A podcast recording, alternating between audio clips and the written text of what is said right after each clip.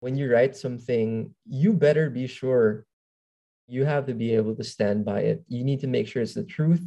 You need to make sure it's empathetic. You need to make sure it's well-researched. You're spitting facts and not just, you know, speculation. People see that effort.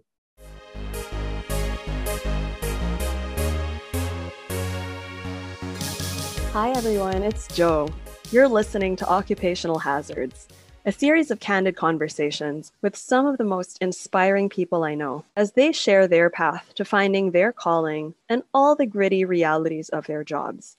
Whether you want to demystify your dream job or are someone like me who enjoys getting a peek into other people's work lives, then this is the podcast for you. Our next guest built a career finding poetry in the political and gives us a behind-the-scenes look at what it was like to craft words for a former head of state. Gian Lau is a poet and writer from Manila, Philippines, who specializes in speeches, essays, and profiles. He is a regular contributor to publications such as C N N Philippines, A N C, The Philippine Star, L'Officiel Philippines, and Esquire Philippines, among others. He was a finalist for the twenty thirteen Maningning Poetry Award, given to the finest poets in the Philippines under the age of twenty-eight. He has released a book of poetry, All the Winters of My Body, as well as a poetry zine, What We Can See of the Sky. Gian obtained his Bachelor of Science in Management, major in Communications Technology Management, from the Ateneo de Manila University, where he did a study abroad program in Japan, a place he has a self-described love affair with. And that became fodder for much of his work. He was also a recipient of the Loyola School's Awards for the Arts for poetry upon graduation. For his first job out of college, Gian worked as a speechwriter for President Benigno S. Aquino the third, better known as Noy Noy, President Noy, or Pinoy. From twenty ten to twenty sixteen, Gian drafted major policy speeches for Pinoy, including the State of the Nation address, as well as various speeches on the economy and the energy sector. As part of the Presidential Communications Development and Strategic Planning Office, he staffed for the president in various speaking engagements, international summits, and state visits.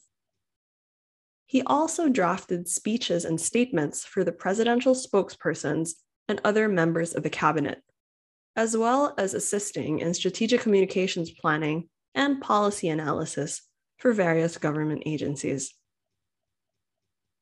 Gian went on to work in strategic communications, including doing consulting in corporate communications and public affairs, writing speeches for corporate executives in the private sector, and more recently, serving as communications lead of the Metro Pacific Hospitals COVID Task Force. Self-aware to a fault, he claims he has a black belt in self-acceptance and often comments on how his name means arduous in Vietnamese. In an interview with Chinoy T V, when asked to elaborate on the difficulties he had encountered during his time as a presidential speechwriter, he responded, "Working in government meant handling crises. The question was, what can you write within the limited time that you're given that can help improve the situation while also telling the truth and staying true to your principles?" His first job may not have been easy, but it definitely gave him creative material for a lifetime. And now here's Gian to talk about his work in the palace and his poetry. Hi, Gian. Hey, Joe. And hey everyone, I'm Gian. I am a poet and a former presidential speechwriter. Yes, so I've been asking this to all guests before we dive into your work. Where are you in your pandemic arc? Where am I in my pandemic arc? I'm in the go to work every day part of the pandemic arc, which I feel like is a little more advanced than, than other people, but I guess happy to be, you know, To, to be reminded that there is life after this and this is what it could be like. Yeah. Did you guys do the work from home thing? Yeah, I did that for about a year and just never left the house. So it was very strange, uh, and I didn't know if I could still function as a human being or as a normal human being in, in a workplace. But apparently I can, and uh, very grateful for, you know, at, at the beginning, it was weird. I wanted to cry at every unusual interaction I had, you know, small talk with the receptionist. Uh, that was so precious to me. I guess that's the poet side. Um, just, you know, people you know, randomly talking to people in the pantry, people I don't kind of consciously reach out to online, and talking to them again and having to adjust to viewpoints that I don't seek out. I, I really miss that, apparently. Uh, I, I guess it's a, a part of being human that I took for granted. That's extremely poetic. I mean, to go back to what you said, you know, it's the poet in you. How does one become a poet? Like, how did you discover that that's what you wanted to do? And then how did you go about becoming that? Well, anyone can be a poet like me, where you don't really make money from it. it's it's uh, it's just something you do. You write a few poems. To be fair, I did have those pretentious years where I was questioning whether I could consider myself a poet or I could call myself a poet. But then I just embraced it and, you know, stopped caring about what other people would say. But how does one decide to be a poet? I guess it's kind of like singing, you know, there's really no one stopping you. It's like you can sing a few songs and call yourself a singer.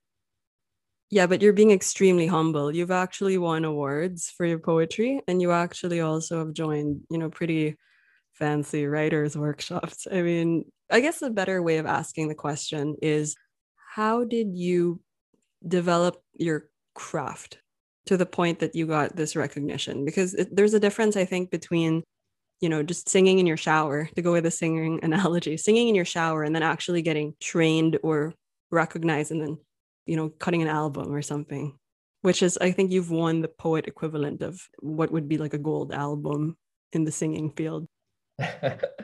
Gold album might be pretty accurate, but I guess it was being with other people who wanted to write these things in college.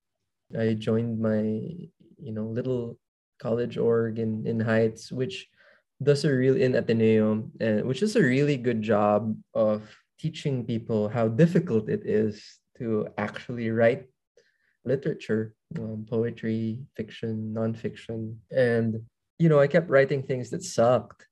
And uh, I hated it, and I kept wanting to write things that didn't suck. So I met some people through that org, and they, they would ask us, you know, you read this person, you, you kind of write like this person, and I would copy them.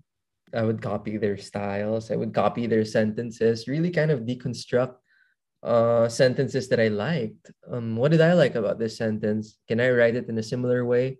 So yeah, it was just a lot of overthinking about you know, about what makes a good poem and talking to other kids about it. And eventually you get into these workshops. Workshops aren't really accomplishments, I feel. They're more of, okay, you have something, you have some raw material, and we're gonna, you know, put you in front of all these accomplished writers, and they're gonna tell you why your work is still not there yet. Well, occasionally there's a genius that joins a workshop, but that wasn't me. And, and that's not like the usual experience for the Filipino write- writer. Yeah. Can, speaking of workshops, I think I personally am extremely curious about the Silliman Writers Workshop, which to listeners who are not so familiar with it, if you are in the U S, I think it was patterned on the Iowa Writers Workshop, but it's its own thing entirely. It showcases and molds Philippine talent. Uh, you have to apply to get in. Do you think you could tell us about how that experience kind of shaped the way you do your work? Okay. Well, the Silliman National Writers Workshop is the oldest in Asia. It was, I think the initial program directors were Edith Tiempo and Edilberto Tiempo. I think, I'm not sure. I guess they're both national artists. I'm sure that Edith Tiempo was a national artist, but um, they really kind of fostered a family of writers there. It, I think it began humbly, then they started developing or like training writers who ended up becoming experts or, you know, uh, just accomplished writers in their own, you know, in their own right.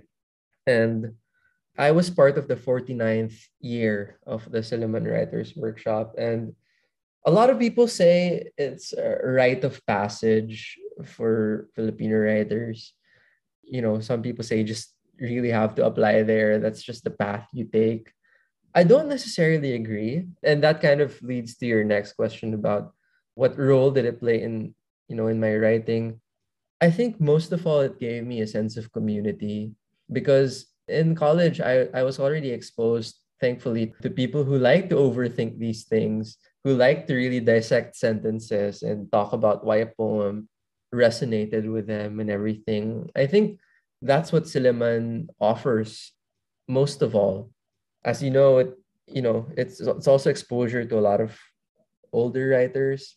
There are some, you know, factions in the writing community who think that it's very old school, very top down, very kind of weak, the patronage and everything. But I do feel like that might have been true to a certain extent, but I, th- I think people from my generation were able to kind of rise above it and really just appreciate the community. So we spent three weeks there. And the thing is, ours was the first batch that was situated or that was housed in, in the mountains. A lot of the Silliman University poems actually talk about the water, because it used to be held in Dumaguete, which has this long boulevard that kind of looks out into, you know, into the sea. And, you know, people get drunk there and they, you know, they write and, you know, they spend all day looking at the water. And we were so excited for that. And then they housed us in the mountains of Valencia, in these cabins, which, you know, which were equally lovely, I feel, but just wasn't what we expected. And because it was the first time that, you know, there were people living there, at night when we would switch our lights on, we would really get assailed by insects we just couldn't identify. And we had this mountain dog we named Nom Nom because it would eat all the insects. And whenever there was an insect that was too, too suspicious, we would kind of take Nom Nom and have him eat it, or like just kind of like like a vacuum cleaner, or I don't know, like whatever.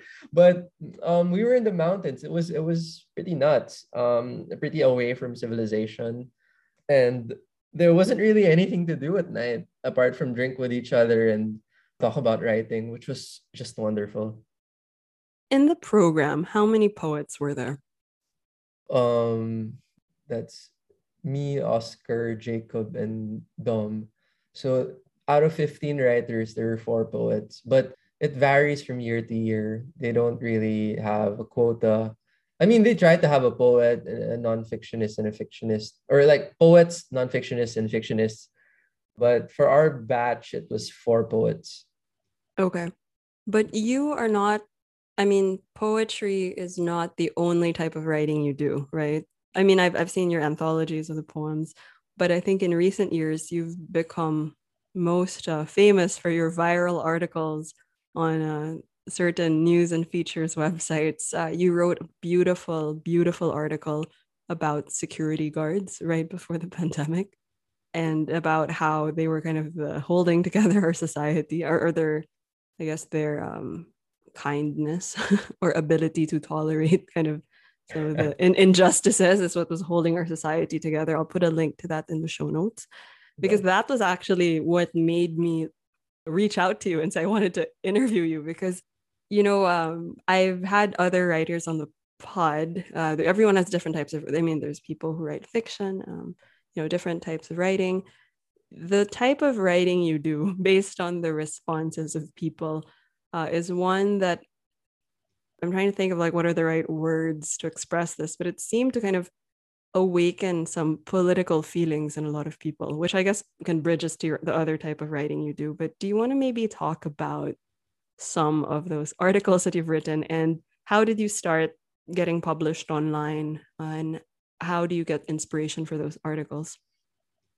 Um, it's really just being an angry old man. And um, for the security guard article, I think it was, well, it was, there was a hostage taking situation that really prompted it, but it was already an observation I made to, to other people where security guards are infamously like underpaid. They, they're not even paid minimum wage. You know that a security agency pays minimum wage when their security guards are tall. That's how bad, I guess, the, you know, the market is for these security guards. And I was like, how can we afford to do that as a society? We give this, we, we give these security guards guns and then we underpay the shit out of them. So um, I wanted to write about that, especially during the, you know, during that whole hostage taking thing. I, I feel like part of the awakening political feelings in people is also picking the right time to have these opinions. And then the other aspect is also having a mind to, you know, make these observations about, about policies and really empathize with those victimized, you know, by just the gross inequality around us. The other one was also me being an angry old man about Tulfo, the whole Tulfo phenomenon here in the Philippines. Uh, I guess for those who don't know, that radio show run by Rafi Tulfo in particular is sometimes jokingly referred to as the Supreme Court of the Philippines.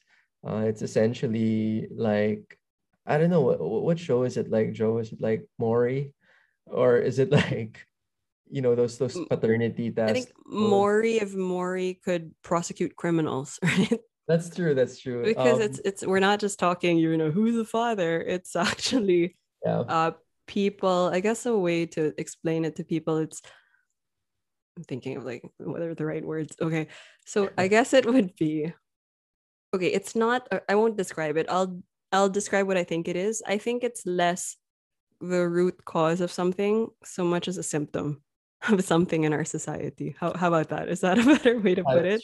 Yeah, the article might actually explain it a little bit because okay.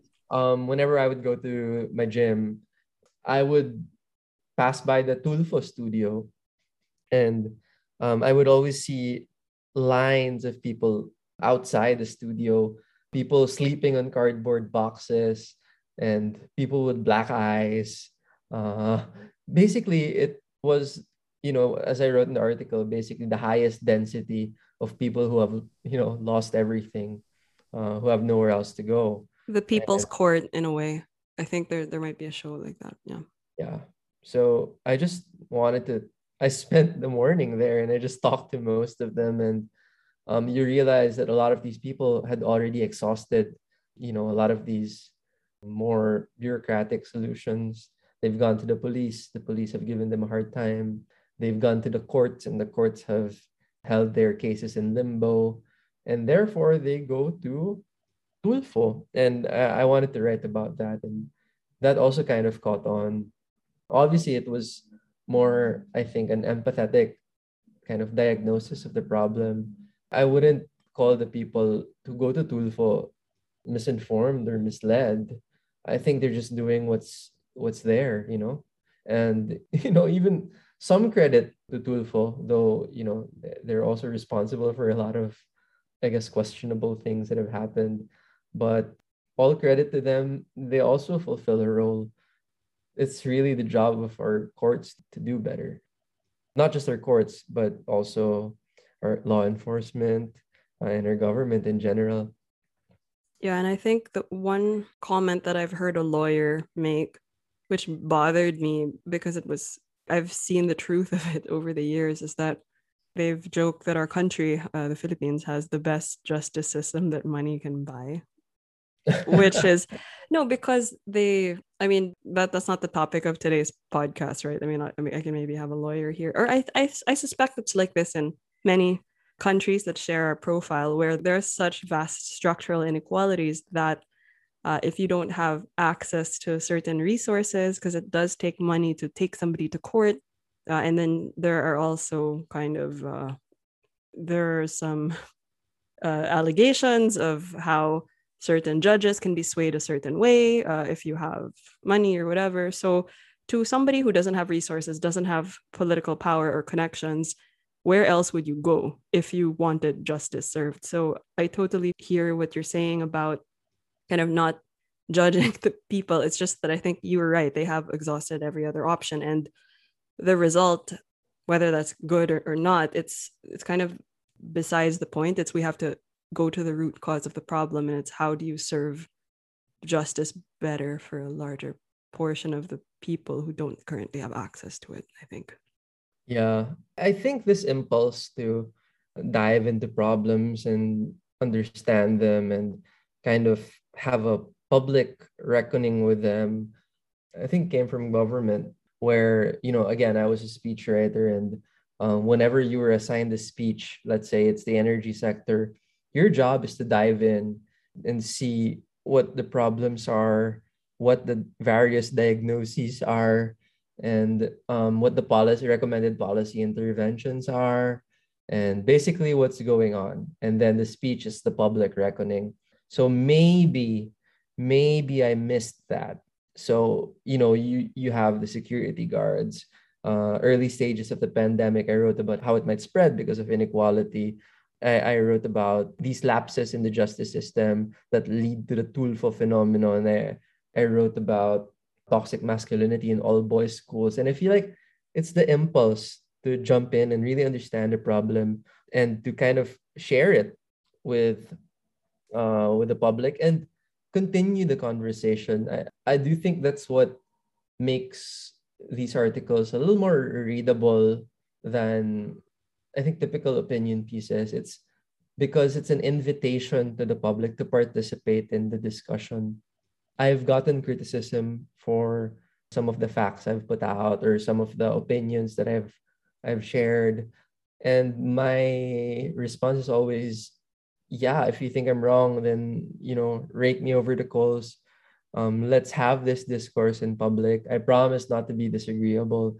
Um, if you're right, you're right. But the idea is to really start the conversation. And I feel like people pick up on that. Readers are really smart.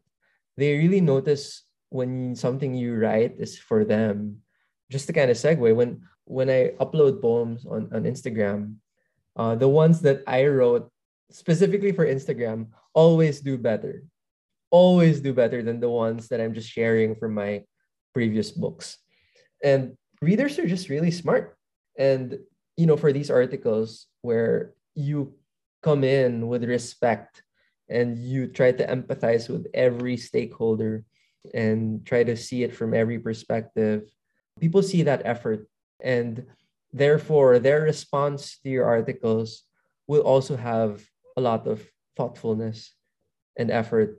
And I have proof of concept because I haven't had really any awful interactions with any of my readers.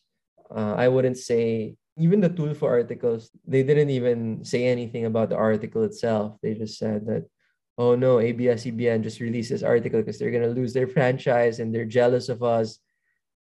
Well, you know, the first part of that was true. They did lose their franchise, but that's a different story. Interesting. So I actually, in relation to that, my question has to do with how you were able to juggle your work while, or not so much how you were able to juggle it, but how it was received at work, you know, to be outspoken about how you feel about some of these socio-political situations is not always something that some employers are so keen on. Meaning, as you were writing these articles, what was the response, I guess, from your employers at the time? Um, well, I did write an opinion piece about basketball and how Filipinos love basketball. And that was well received by, you know, by the corporation and like basically the leaders at the office, but no feedback really. Uh, recently, I wrote about the passing of the President Ninoy Aquino, and that was pretty well received as well. And I had uh, no hesitation releasing that, but I think it goes back to writing. It goes back to the discipline and why I feel like people are reading my stuff and how people can actually, you know, replicate this. I, I'm not, you know, the most talented writer either. I think it's just a matter of approaching it. And so the idea is to make sure that you empathize with all parties, uh, to make sure that no one is invisible, that you understand the motivations of all stakeholders when you write an article, like say the security guard article, basically understanding the security guard, understanding the hostages, the, the agencies, um, larger society, rich people. You even understand them by saying, do we really want to, you know, pay minimum wage to these people who have guns? That's an appeal to rich people, I think. That's not an appeal to like to the victims in the situation, right? So it's a matter of empathy, which makes me more comfortable releasing these things, even while under, you know, employment, because you're releasing something that's fair. You know, when you write something, you better be sure. And this is something I learned from President Noy as well. When you release something, you have to be able to stand by it. You need to make sure it's the truth. You need to make sure it's empathetic. You need to make sure it's well-researched. You're spitting facts and not just, you know, speculation. And that really gave me the confidence to release articles like this. Obviously, there's still some discretion involved. You avoid conflicts of interest. You have to think if this will end up costing your employer and everything. But generally, I feel like if you can stand by what you say and you're empathetic and you're kind of not an asshole, then it's not going to get you in trouble. Yeah. So you mentioned working as a speechwriter in the office of President Ninoy Aquino, who recently passed away. And you actually wrote quite a moving piece on it, and quite a balanced piece, I would say, because you talked about kind of the highlights of the role, similar to this pod, right? We talked about the ups and downs, but you also actually talked about the parts of the job or the time serving in that administration that were kind of low points for you. I'll put a link to it in the show notes because I think uh, everybody who hears this should read that as well. But one question I had, which you just mentioned, which was also kind of touched upon in your article, you said he really instilled in you just now that you should spit facts, be able to stand by them, and be empathetic. So certainly, I think he was known as somebody who spit facts and always knew the numbers. Empathetic was not a word that was commonly used. What can you say about, I guess, your, maybe you can summarize your take on the article about, you yeah. know, where he stood on that spectrum of like logic, you know, or how he was perceived publicly versus how he was in private as it related to like logic versus, you know, feelings and empathy and all of these things. Yeah. One of the frustrating things about Pinoy was he wasn't outwardly empathetic, and he's a politician, and we were the Strategic Communications Office. So let's leave out the Mamasapano, and let's leave out Yolanda and these high profile lapses, I feel, in uh, empathy and in public empathy. There were also like other typhoons where he just refused to go because why am I going to go? I'm going to go there and we're going to take up two helicopters that could actually be ferrying goods, you know, to the disaster site, and people are going to have to worry about my security and think of me. He did see his security as a burden. So in that sense, it's not outwardly empathetic, but it was still very thoughtful to kind of think of these things. It was the humility, I think. You know, it was forgetting he was president and that his presence would actually have a net positive effect, not just on morale, but on operations on the ground, right? So, you know, outwardly, he really wasn't the most empathetic person to me or to other people. And that took a toll because there were many moments where people needed that figure. People needed that kind of also emotional leadership, you know, uh, that emotional grounding, someone to tell us it's going to be okay, but that wasn't him. But would I say that he's not an empathetic person? No. Um, the empathy was always there, but in the form of, have you eaten? What about these people?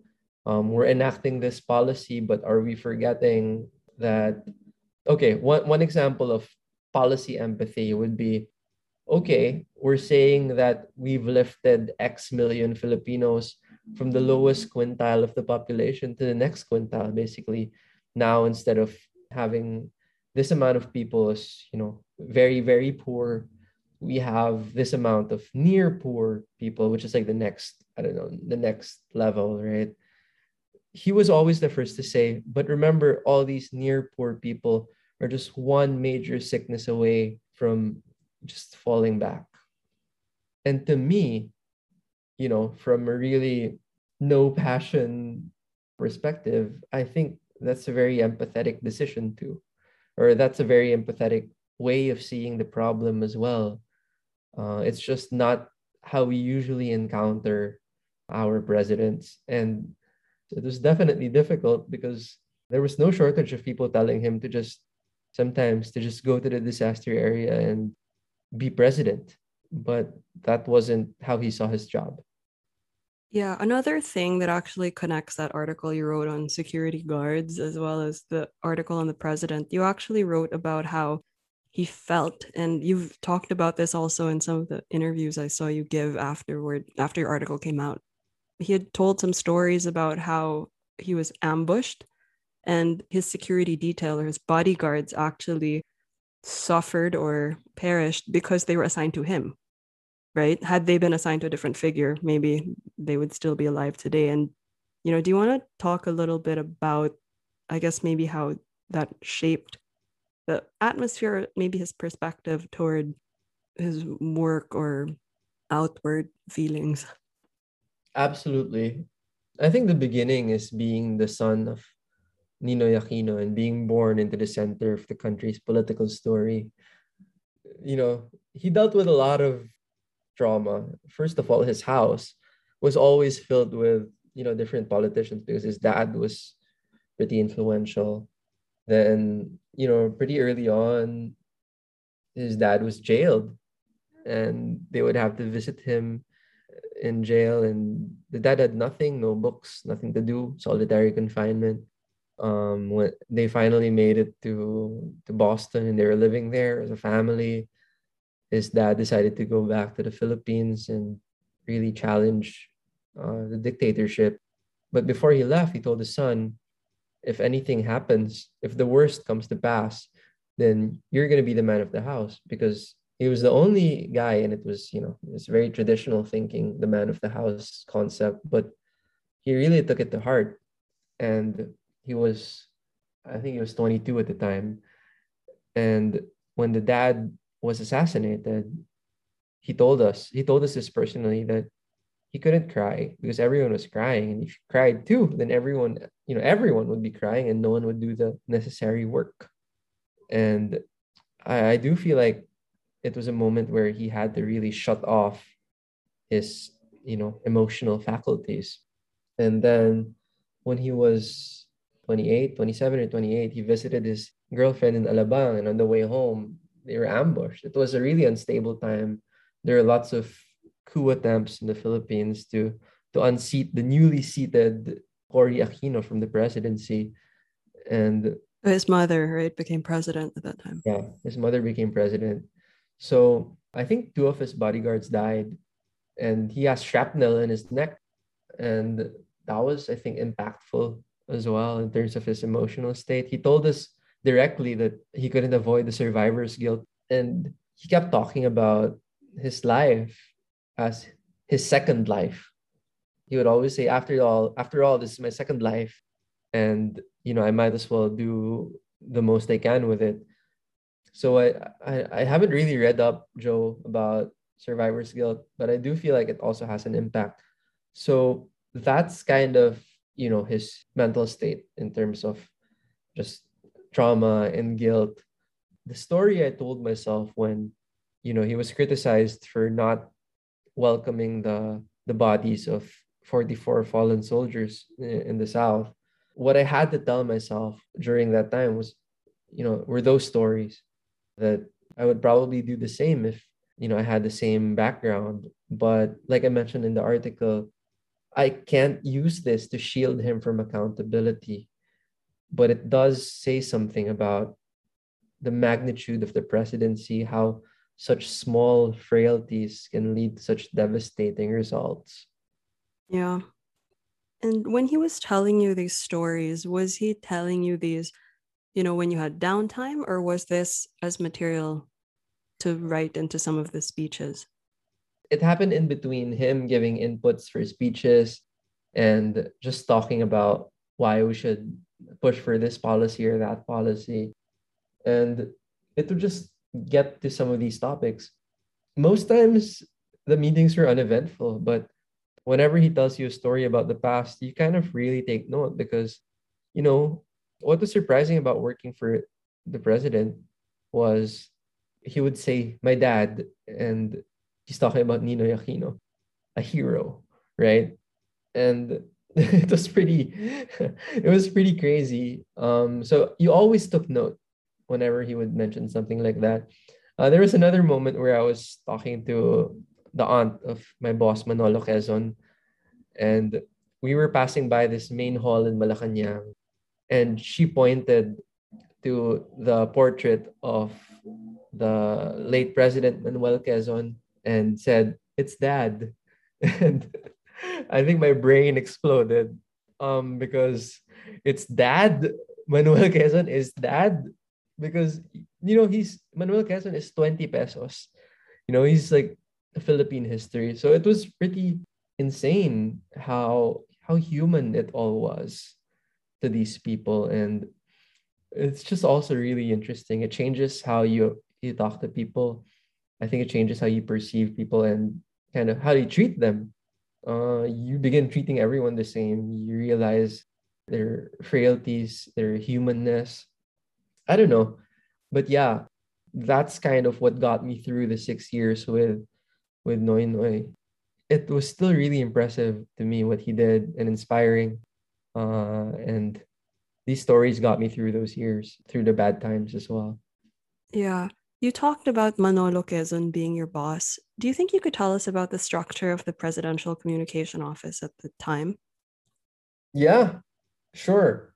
There was the complicated P C D S P O. I mean, it was, you know, I say complicated. It is O P S P C D S P O because the Office of the Presidential Spokesperson shared an office with us. So that the Secretary Lacerda and uh, Undersecretary Valte. P C D S O is? Um, Presidential Communications Development and Strategic Planning Office. I do realize that it's really funny uh, that we're the communications office and we decided to name ourselves that. But I think it was it was more of a political play, you know, in retrospect, because there was also the Presidential Communications Operations Office, which was in the Samar camp. You know, they were loyal to Binay and you're loyal to Mar. And, you know, what if we put all our responsibilities and mandates in our name? So I think it was like kind of just claiming territory. I feel like those who work in corporate would understand why that happened. But um, yeah, we were we were named that O P S P C D S P O, Office of the Presidential Spokesperson, uh, Presidential Communications Development and Strategic Planning Office. um, and for the Presidential Spokesperson, it was Secretary Lacerda and Undersecretary Valte, the spokesperson and the deputy spokesperson. And for the Communications Office, it was Secretary Carandang, who stayed there until early twenty fourteen, if I'm not mistaken. And Undersecretary Quezon, who um, after Secretary Carandang left, was also head of office. Okay, and then where did the presidential speechwriters come in? How many of you were there? How did you divide your responsibilities? And then I think I'm going to pull from some of the questions you got on Instagram, which was, how did you even get into the office as a fresh grad? I was heartbroken. My girlfriend's parents didn't think I was good enough, and they told her to break up with me, and she did. But we're friends now, so I'm happy to share that story. But it was really right after the breakup, and I went to poetry night, as people do. And I saw my poetry mentor there, Kael, and he was wearing a barong, uh, traditional Filipino formal wear, just for, for listeners who don't know. And he doesn't usually wear a barong. He usually wears like some tight fit patterned polo shirt in gray or in, you know, light blue. So I told him, why are you wearing that? And he said, well, I've started work in Malacanang, which is where the president works. And he said, actually, I'm looking for writers. But the thing is, you have to start tomorrow. And I said, okay, I'll start tomorrow, because I was heartbroken and I needed something to do. I didn't really start the next day, but I did text him and I said, are you serious about the job? And he said, yeah, I am. And I can promise you the salary is not going to be lower than seven thousand pesos. And I was pretty surprised because, you know, that's, that's what, how many dollars is that? Is that one hundred forty dollars a month? And well, apparently it was a typo and he meant seventeen thousand pesos, which was, you know, pretty good because I was a fresh grad at the time. And I started the next week or like the following week. So I started writing messages for, you know, fiestas around the Philippines, for graduations, for the Master Plumbers Association of the Philippines and the seventy-fifth founding anniversary of Yakult Philippines. And that lasted for about two or three months. And then they drafted me to the speechwriters group and they told me, yeah, yeah, it's going to be exciting. What they didn't tell me was that I went from an eight a.m. to five p.m. job to one that was nine a.m. to like eleven p.m. And we just stayed in the office. You know, this was pre-BlackBerry era for us. People already used BlackBerries, but, you know, when we got BlackBerries, we could go home and, you know, just edit at home. But we just couldn't, you know. We had to finish these speeches. And because we were young, the approval process was Yusek Quezon, Secretary Carandang, ASEC Mislang, P M S, then the president. It really went through five people, and we would wait for each of those approvals. And we had maybe one or two days to get all this done. So it was a tough job. You know, some of our dinners were just instant noodles and rice. And it was it was a it was a funny time. Even if I think that people shouldn't be made to pay their dues, I'm glad that I paid my dues in such a way. You know, it had a lot of character, very poetic. Gian talks about barely having time to eat when he was pulling all-nighters as a presidential speechwriter. Yikes. We've all been there. As health has become more of a priority during these trying times, I just wanted to remind everyone to pause, rest, and nourish your bodies. Sharing one of my favorite small business discoveries of the pandemic. The Chubby Company is an online food shop that serves your favorite Mediterranean comfort food. All their products are made to order from one hundred percent fresh and homemade quality ingredients. The founder, Justine, has a deep love for hummus and other Mediterranean food, and she has chosen to share her version of her favorite dishes to the world, or at least to people living in Metro Manila, Philippines. For now, they deliver anywhere within the metro. So I know it's called the Chubby Company, but their food's actually quite healthy. I think they're called chubby probably because they pack it with ingredients, uh, happiness, and flavor. So they're known for their classic hummus, a tasty yet healthy snack to enjoy at any time of day, their crispy falafels, which come either cooked or frozen, both of those have tons of protein, and their creamy garlic aioli dip, which goes perfectly with any dish. To place an order, you can send them a message on their Instagram page at Chubby Chickpeas. Enjoy! That's essentially how I got into the job. And there were just four of us speechwriters at the time. It was tough. And the team grew to eight eventually. And we just had a little more time to do things. But it was still a difficult job because the president had multiple events in a week. Maybe he would do like uh, seven or eight speeches a week. So we all got like at least one speech a week, sometimes two. And during campaign season, you know, he would do these campaign sorties wherever he would have an event in the province. And we would have to, you know, come up with speeches for all of those. And he hated when we reused speeches. So we always had to come up with something new. That was tough. So we kind of needed a big team as well. Yeah, when I guess to listeners who aren't familiar, when Gian's talking about campaign season, because there's no re-election in the Philippines, uh, the presidential term is just you know, one term for six years, but there is a midterm election, midpoint in the presidency, where I think the senators are uh, running for re-election. So the president actually made some appearances during that time. Is that right? That's correct. And also when he was campaigning for Mar Rojas as his successor. Okay.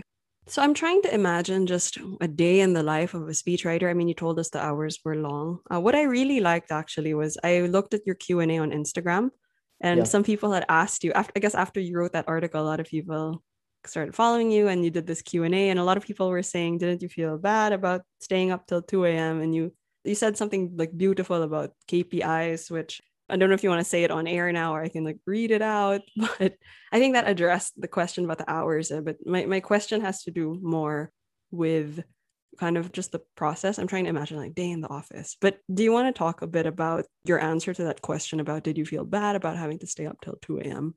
Sure, sure. Um, this all came from me trying to be cute in a speech and realizing that the K P I for a lot of our men and women in uniform, especially when there are typhoons uh, and other natural calamities, their K P I is the number of people who live, the number of people who survive. And there are few things more motivating than that. So when people ask me about, you know, whether I resented the job for making me stay up till like two a.m., I said, well, I was tired. I was tired as hell. There are a lot of moments when I wanted to quit, but our K P I was, you know, whether or not we could make someone's life better. And that was, I think, sufficient motivation for me never to never to complain about the work itself. I could complain about office mates, you know, could complain about bosses, but the work always deserved our respect because of the nature of it. Um, yeah. The day in the life is very interesting. Day in the life of a speechwriter. I don't know what it looks like. It, it's probably our degree of being busy maybe looks like, you know, the five-year chart of the value of Bitcoin. It's you have a speech and you are super busy. You work, you know, twelve-hour days, you know, fourteen-hour days, and you wake up the next day, you go to the president's house and you pray to the Lord that he doesn't have revisions, and you go to the event and you put the speech in a U S B and you run with a U S B to the teleprompter. And then you send one of the files to the people running the official gazette, and to make sure that, you know, they have an easier time transcribing the latest speech. And there are no mistakes on the official record when we publish them online. And then you run to the convoy going back to Malacanang. And if you're late, then you're left behind and you, you have to find your own way. Then you get to the office and then you do nothing. You just, you know, play a game on your phone. The, the boss comes in and they ask, how was it? What's his mood like? Uh, how was the reception? Was it okay? Then you just tell a few stories. Then you don't really have to do anything for maybe one day or maybe two days if you're lucky. And then you start over again. That was the day. Maybe, you know, during your downtime, another speechwriter is going to ask you to be like, hey, can you, can I have some like fresh eyes for this speech? Or they're going to ask you for a few words or ask you to co-write the speech or sit down with them and kind of ideate. But that's easy, you know, that's like, that's doing nothing. But the something is pretty substantial. Since there were four to seven of you, did you tag team on speeches, or was it, or were there just that many speeches to give and it was one is to one where one writer was writing one speech? If I'm writing a speech for the Filipino-Chinese Chamber of Commerce or Chinese with F F C C C I I, and it's going to be a pretty short speech, maybe like a seven or eight minute speech, then I'll probably just do it alone. But let's say there's... Uh, World Economic Forum, Global Plenary, and they expect like a fifteen-minute speech or twenty-minute speech, then I usually tag team with someone. Tina, actually, I usually tag team with Tina, actually just her. And we just sit down and we're like, oh, I just want to get this over with. Because it takes a lot of stamina to write something that long. And it's just easier to have someone with you just to write the other parts and to to kind of take over like when you're when you're tired. How did the revision cycle go? Were you working in the cloud, or was it like printed pieces of paper where the the boss or your supervisors were kind of crossing out words? Were you all together in a room, like like a newsroom, and just like whiteboarding wording choices? Like, what was the revision process like? Okay, I write a speech. Then I usually ask Tina to look over the speech and I email it to her, doc file. Then when Tina's done, I show it to Kael and I email it to him as well, doc file. Then when Kael's done, I print it out, and Manolo likes it physical. So I print it out and he writes on it. And when it's approved, I send it to P M S. This was, you know, post-Carandang era. Uh, I would send it to the presidential management staff who would vet the numbers. And we would sometimes fight over it, like, oh no, the conditional cash transfer program, is that families? It's not families, Gian. You should use household beneficiaries. And I'm like, can't we just use families? Can't we just take liberty? Households is just so impersonal. And, you know, we would go back and forth on, on those things. Uh, that's by email as well. And they send it back. Then when it's approved, they're the ones who include it in the briefing kit of the president. And the president sees it, then he usually calls us in like a day before the speech. And he asks us about some numbers and he tells us to revise a few words. But usually he's very, he was actually very compliant uh, principal. You know, he would read what we write, generally ninety-five percent of the time. Then the next day, he reads the speech again. So we have to be there, whether in his office or in his home. And uh, sometimes he's just in his boxers and he comes out and he asks for the speech. And, you know, he just says, no, just do this or that. And you revise it and you put it in a U S B, like I mentioned. Then if you have time, you email it back to the office for the transcribers. Then you ride with the president and you run to the teleprompter and you load it to the teleprompter, like onto the teleprompter. And on the teleprompter, you have to make sure that there's a line cut after every finished sentence because the president gets confused. And you have to make sure that acronyms have periods in between them because teleprompters are all caps for him. So acronyms like uh, the M I L F, you have to make sure it's the M I L F, not the M I L F. And after you do that, Lol. You should be, you should be okay. Uh, you just pray that the president reads it and nothing goes wrong. And that's the process. We actually crowdsourced some questions from the audience. A lot of them were answered in your Q and A. So maybe I'll link to your Instagram so people can look at some of them. But one question that came up, which I think you alluded to, or I think you actually wrote about it in your article. Uh, one question that came up was, were there ever times when the president went off script? There's so many times he went off script. Um, but my favorite one was during SONA twenty fourteen.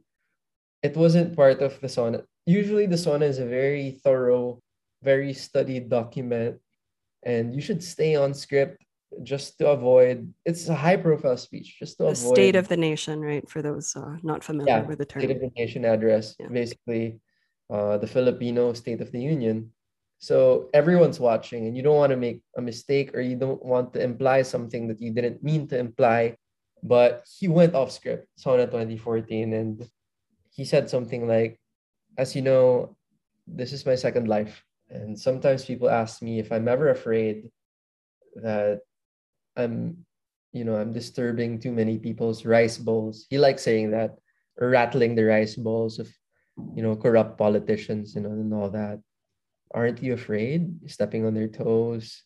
And he says that, you know, he said something to the effect of, you know, if it happens, it happens. This is my second life. If it happens and I'm gone, would I be able to say that I gave it my best and I tried to do something good?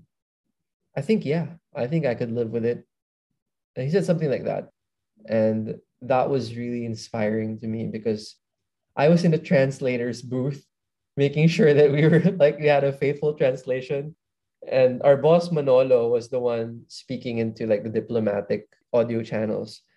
And it was a very emotional moment for all of us, him going off script and talking about his mortality. later that night during the sauna party, I told him I would remember what he said and what he did that day for the rest of my life. Maybe even on my deathbed, I would remember it. And he just told me, "Are you really thinking that far ahead? You shouldn't think about dying yet." And yeah, that was like my favorite off-script moment. Uh, there are other off-script moments where he says in public that, "Oh, I didn't like this speech. Uh, I've asked people to take the, you know, the teleprompter down. My, my I guess my speechwriters and I didn't agree on what to say during this." Ouch. It was always very horrible. It sounds more horrible than Tagalog, I think. Yeah.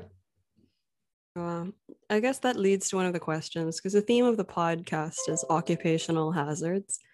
And one thing I've been asking all the guests is kind of, what are the highlights of the job, like your favorite part?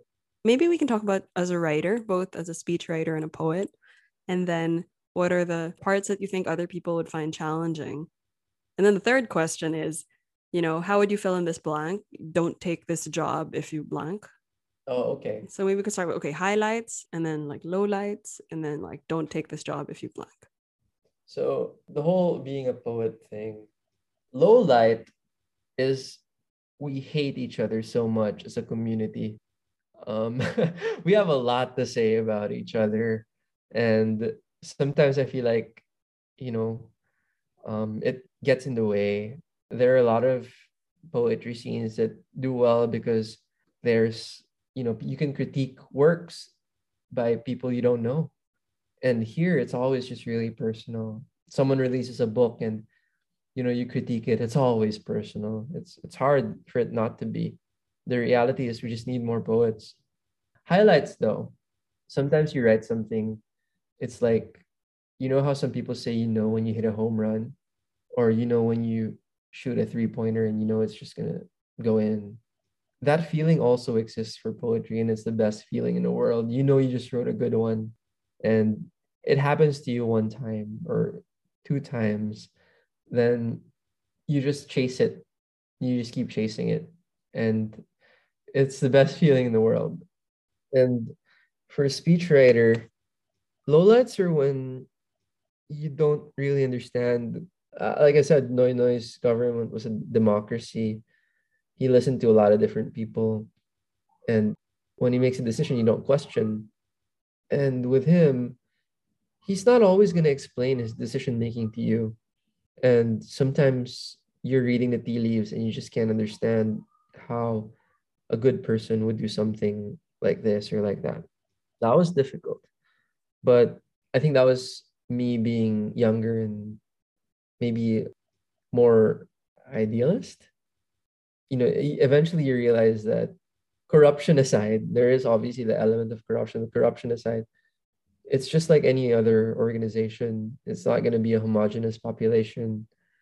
You're going to disagree with a lot of people, and it's a matter of making it work, staying true to your principles, and, you know, respecting people and trying to still get things done, even if you don't always agree. So that was a low light. You say uh, that- corruption aside, just to clarify, because you mean that that is traditionally, yeah, can you elaborate more when, yeah. when you say corruption aside? The Philippine government is very corrupt, and it wasn't all gone during Noynoy's term, but, you know, I think he didn't personally enrich himself. Noted. Okay. So yeah. That was the low light. And then highlight? Uh, highlight would be waking up in the morning, or, you know, well, waking up in the morning and just not asking yourself why you're going to work. It was obvious to all of us why we had to go to work. You know, just make things a little better. And I don't think any job can kind of replicate that, unless obviously you're okay, fine. Some other jobs, maybe if you're a doctor, you're like actually saving lives, or, you know, a fireman, and you're doing a noble job. But that's what it felt like. It felt like, you know, I, I never thought I would feel that way, because I never wanted to be a doctor. I never wanted to be a fireman. I never thought I would get to feel that way. And it was a gift that as a writer, you know, I was able to maybe help in a more direct way. And then the final piece, which is don't take this job if you blank. Don't take this job if, both for poet and speechwriter, don't take this job if your ego is fragile.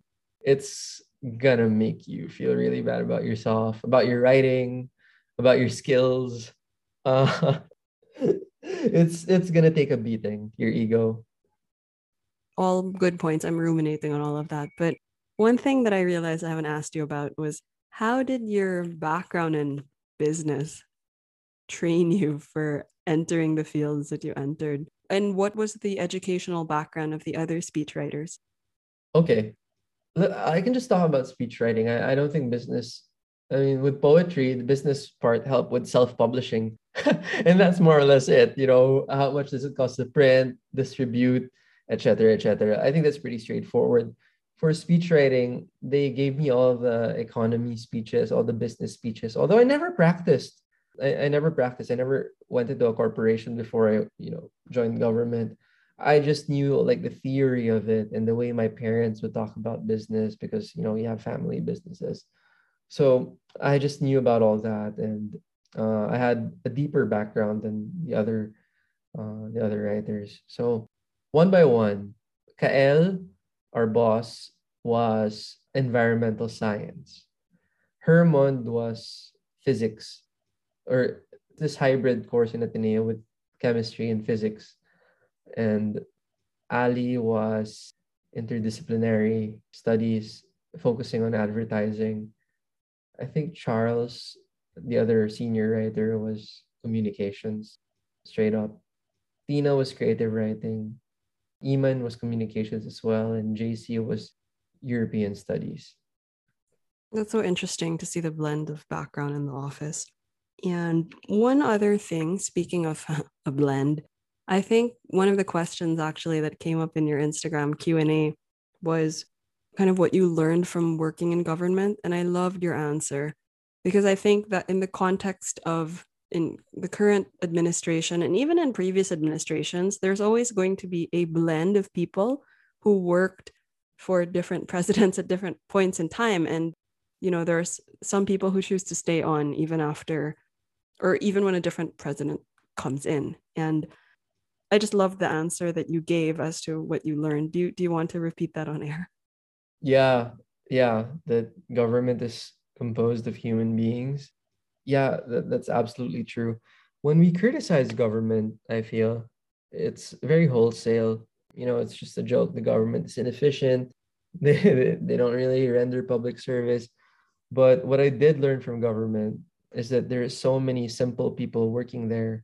There are middle-aged ladies in H R who are so kind to me, who remember my name, and they don't really make much, and they have to sell snacks in the afternoon to make just a little extra income.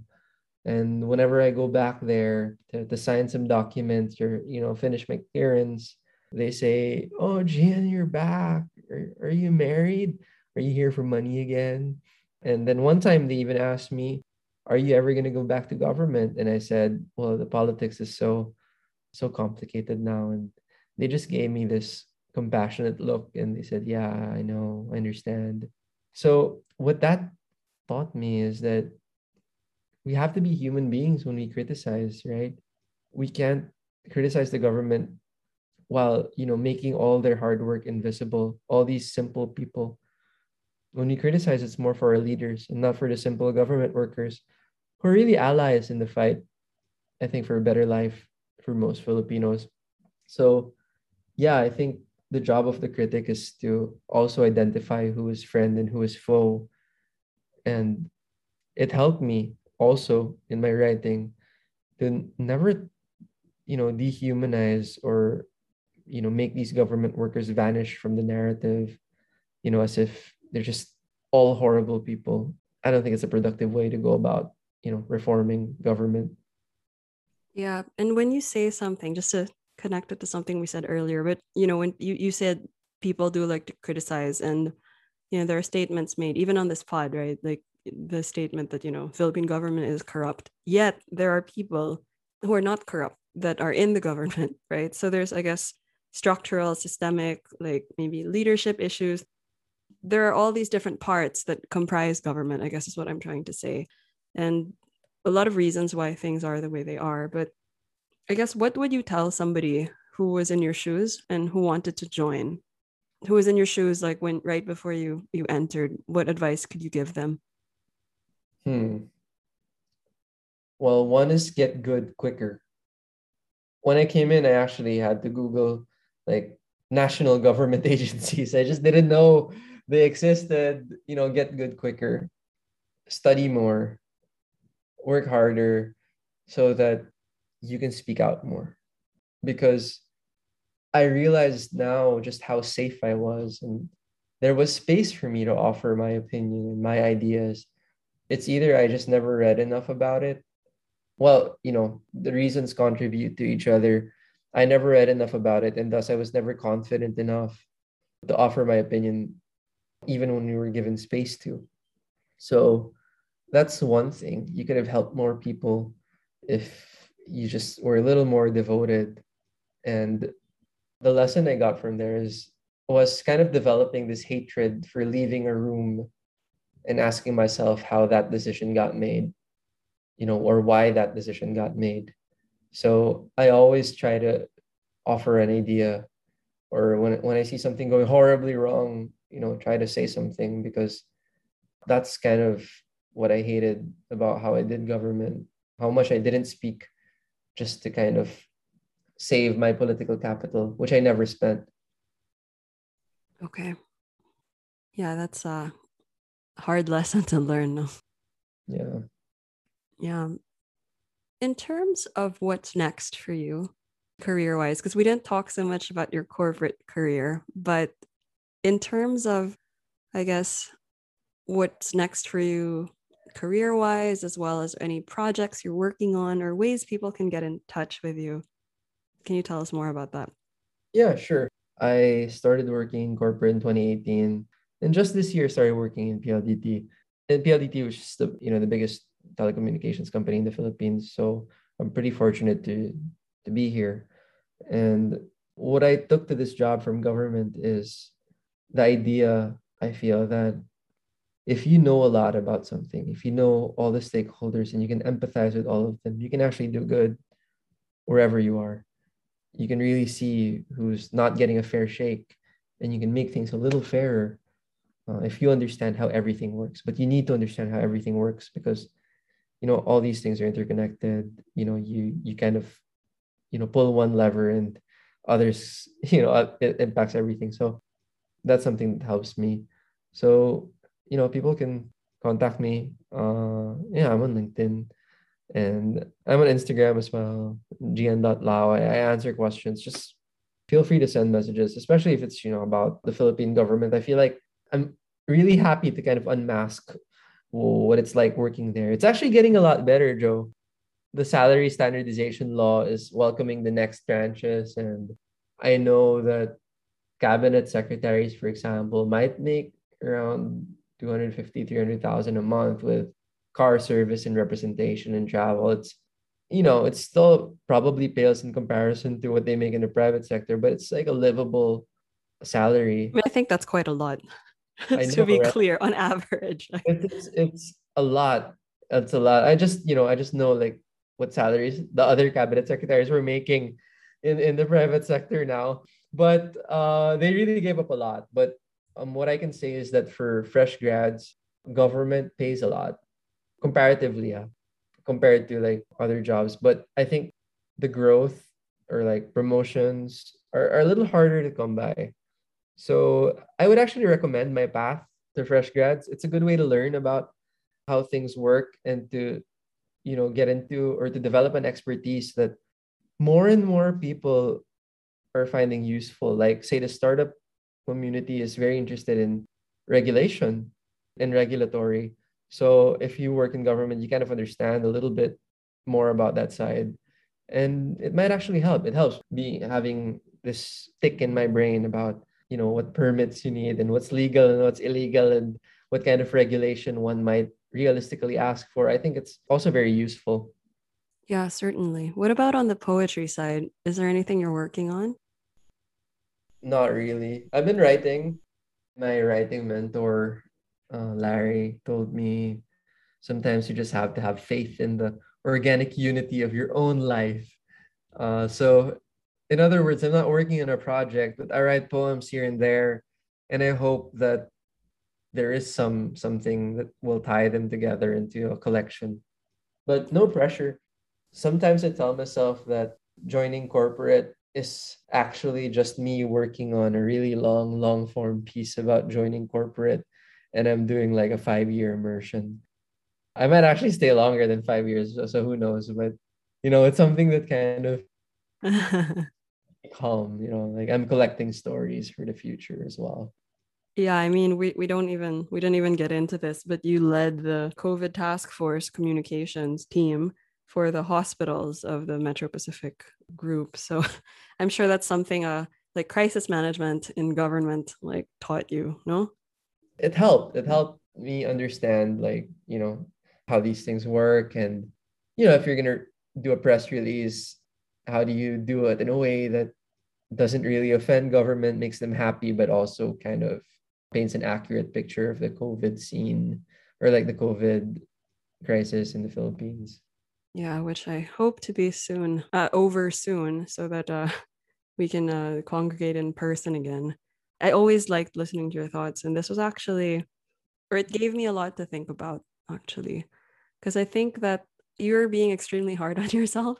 I think that a lot of good was done. Uh, yes, there were some moments that maybe people who worked in administration were not super proud of, but if you look at the net of it, I think history will show that you and the team and the administration did a lot of good.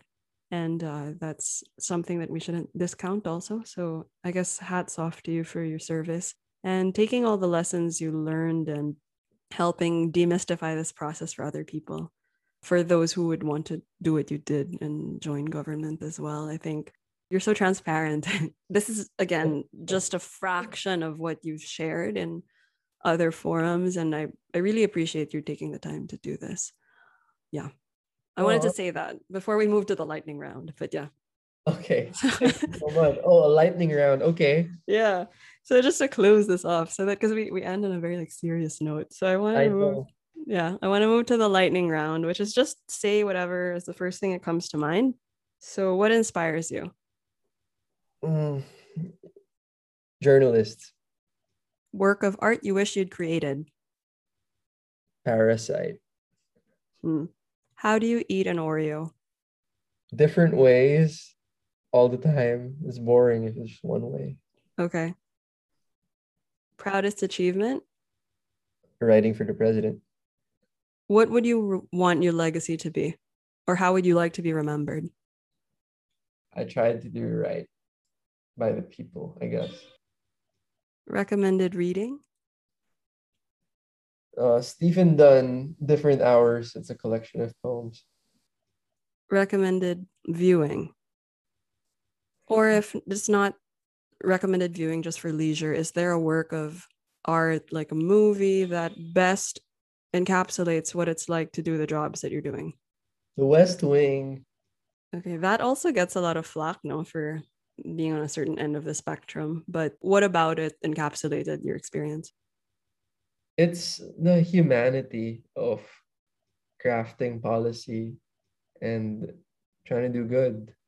It was very real, and I think how difficult it is, but also how human and, and valuable the government can be, even if you put good people and competent people in it. Yeah, actually, a side note, one thing I love about the social media posts you've been writing the past few days, because I think uh, this is something that people who read the article will see, but you said the president authorized you guys to write whatever you wanted after he passed away. And so you've been sharing memories that are, in terms of humanizing, you know, this person who a lot of us read about in the news, you actually would share stories about like the music he was listening to before he met the Pope, which like a, was like a mix of church music, bukas palad, but also like gangster rap right before, right? Or how your favorite moments were like Rocky Yoki and which songs or which genre each cabinet secretary preferred when you would do the post-sauna celebration. So things like that, I think, give a really interesting peek into the world. So yeah, humanizing, I think, was the theme of this conversation. You've humanized a lot of the people uh, that you worked with, but also tried to look for the humanity in people that, you know, most people might not understand, or the people you tried to empathize with in, in different corners of society. So just my two cents. What about your vote to play you in the movie about your life? Oh, that's interesting. Steven Yeun. Love him. He just he just joined the Academy. He's now oh, a voting. Wow. Yeah, he's now a voting member. So. Oh wow! Congratulations. Yeah, I mean, I don't know him personally, but Steven Yeun, shout outs. You got fans on the phone. Yeah. yeah, and yeah. So, fictional character would be your dream partner. Uh, Catherine Bernardo in that movie where she's in Hong Kong. I forget the name of the movie. Wait, I saw it with Alden Richards. No. Yeah, with Alden Richards. Uh, Hello, Love, Goodbye. Hello, Love, Goodbye. There you go. Yeah, okay. That was a good movie. She was so attractive in that movie. Yeah. What about the character was attractive? I think it's it's just what came to mind first, right? But Philippine cinema has this thing about women breadwinners who don't get a fair shake or, or just encounter so much misfortune. But I feel like Hello, Love, Goodbye was very, you know, was very, I think, more real. It was less pathetic. Uh, like, her character was less pathetic. She was very proactive and also pretty romantic. So it was quite nice. It's just what came to mind. Yeah, no, I, I mean, I agree with you. I was just curious, like, what yeah. about it? But yeah, and certainly an empowered female breadwinner that represents a lot of the actual uh, women who are in other countries kind of propping up our nation's economy. Uh, that's a, a, a more nuanced representation is always welcome. So what about any hidden talents or untapped potential, Gian? Oh, definitely my rap. Actually, rappers are poets, if you think about it. I promised myself after releasing my first book, I didn't want to release a second book that sounded the same. So I tried my hand at rap, and I was really bad at the rhythm part. But I do think the language is pretty good. Like, are we talking freestyling? No, not freestyling. I, I, I would record songs. I, I have like one song. Nice. The political situation that I never released, but I would bust it out once in a while at some spoken word event. Please release a recording of that, or let's do some live event. I would I would pay money to see that. Nice. Um, who are your favorite rappers, since you brought up the topic? It's a pretty basic thing to say, but Kendrick Lamar is just really the best, in my opinion, the best yeah. right now. Yeah. So or, it's ridiculous that he hasn't, you know, released anything new recently. Okay. What makes a good poet, and then what makes a good speechwriter? There's so many different kinds of good poets that it's, to me, it's empathy for poetry. And for speech writing, it's also empathy. Nice. Okay. So speaking of empathy, last question. The pandemic has wreaked havoc on a lot of people's mental health and situations, but what advice would you have to people who find themselves struggling during this time? Do you have any words that you found comforting as you were going through your own arc? It's kind of Yeah, it's hard to say anything wholesale because, you know, some people have really gone through just, just the worst. If there's anything that kind of gives me strength, it's the idea that the fact that any of us are alive now is because our ancestors lived through the most difficult points of history, whether, you know, it was the plague, whether it was just the political upheavals uh, in China or in or here in the Philippines, revolutions and wars. We are the products of all of that. We are, like, right now, the endpoints of the entirety of history. It's in our blood to survive. It's in our blood to thrive eventually. I like that. We're the survivors, the product of survivors. Yeah, so. But it's going to be painful. And it has been painful. But survival is in our blood. And, you know, if you think you can't keep going, you probably can. Your ancestors have taught you that lesson, even if you don't know it. I like that. And on that note, I'd like to say thank you for sharing all your stories. Uh, words have power. They can heal, they can uplift, uh, they can wound. But I think I love the way you chose to wield your particular gift by raising awareness and also giving comfort and entertainment to people. So thank you for the words and for sharing those words with us. Oh, thank you so much, Jo. Yeah, I was freestyling. Like, really, it's something that I felt, not just after reading every article, but talking to you. So I wanted to convey that. So thank you. Oh, thank you so much. Okay. Have a good rest of your night. And yeah, good luck with all the projects. Uh, thanks, Gian. Okay, Joe. Good luck too. Goodbye. Bye. Thanks for listening, guys. Don't forget to like, rate, subscribe, and share with a friend so that others can find the pod as well. Do check out at occupational hazards dot podcast on Instagram, where we have more updates from our guests and some listener feedback. Slide into our D Ms. We'd love to hear from you. Catch you next episode.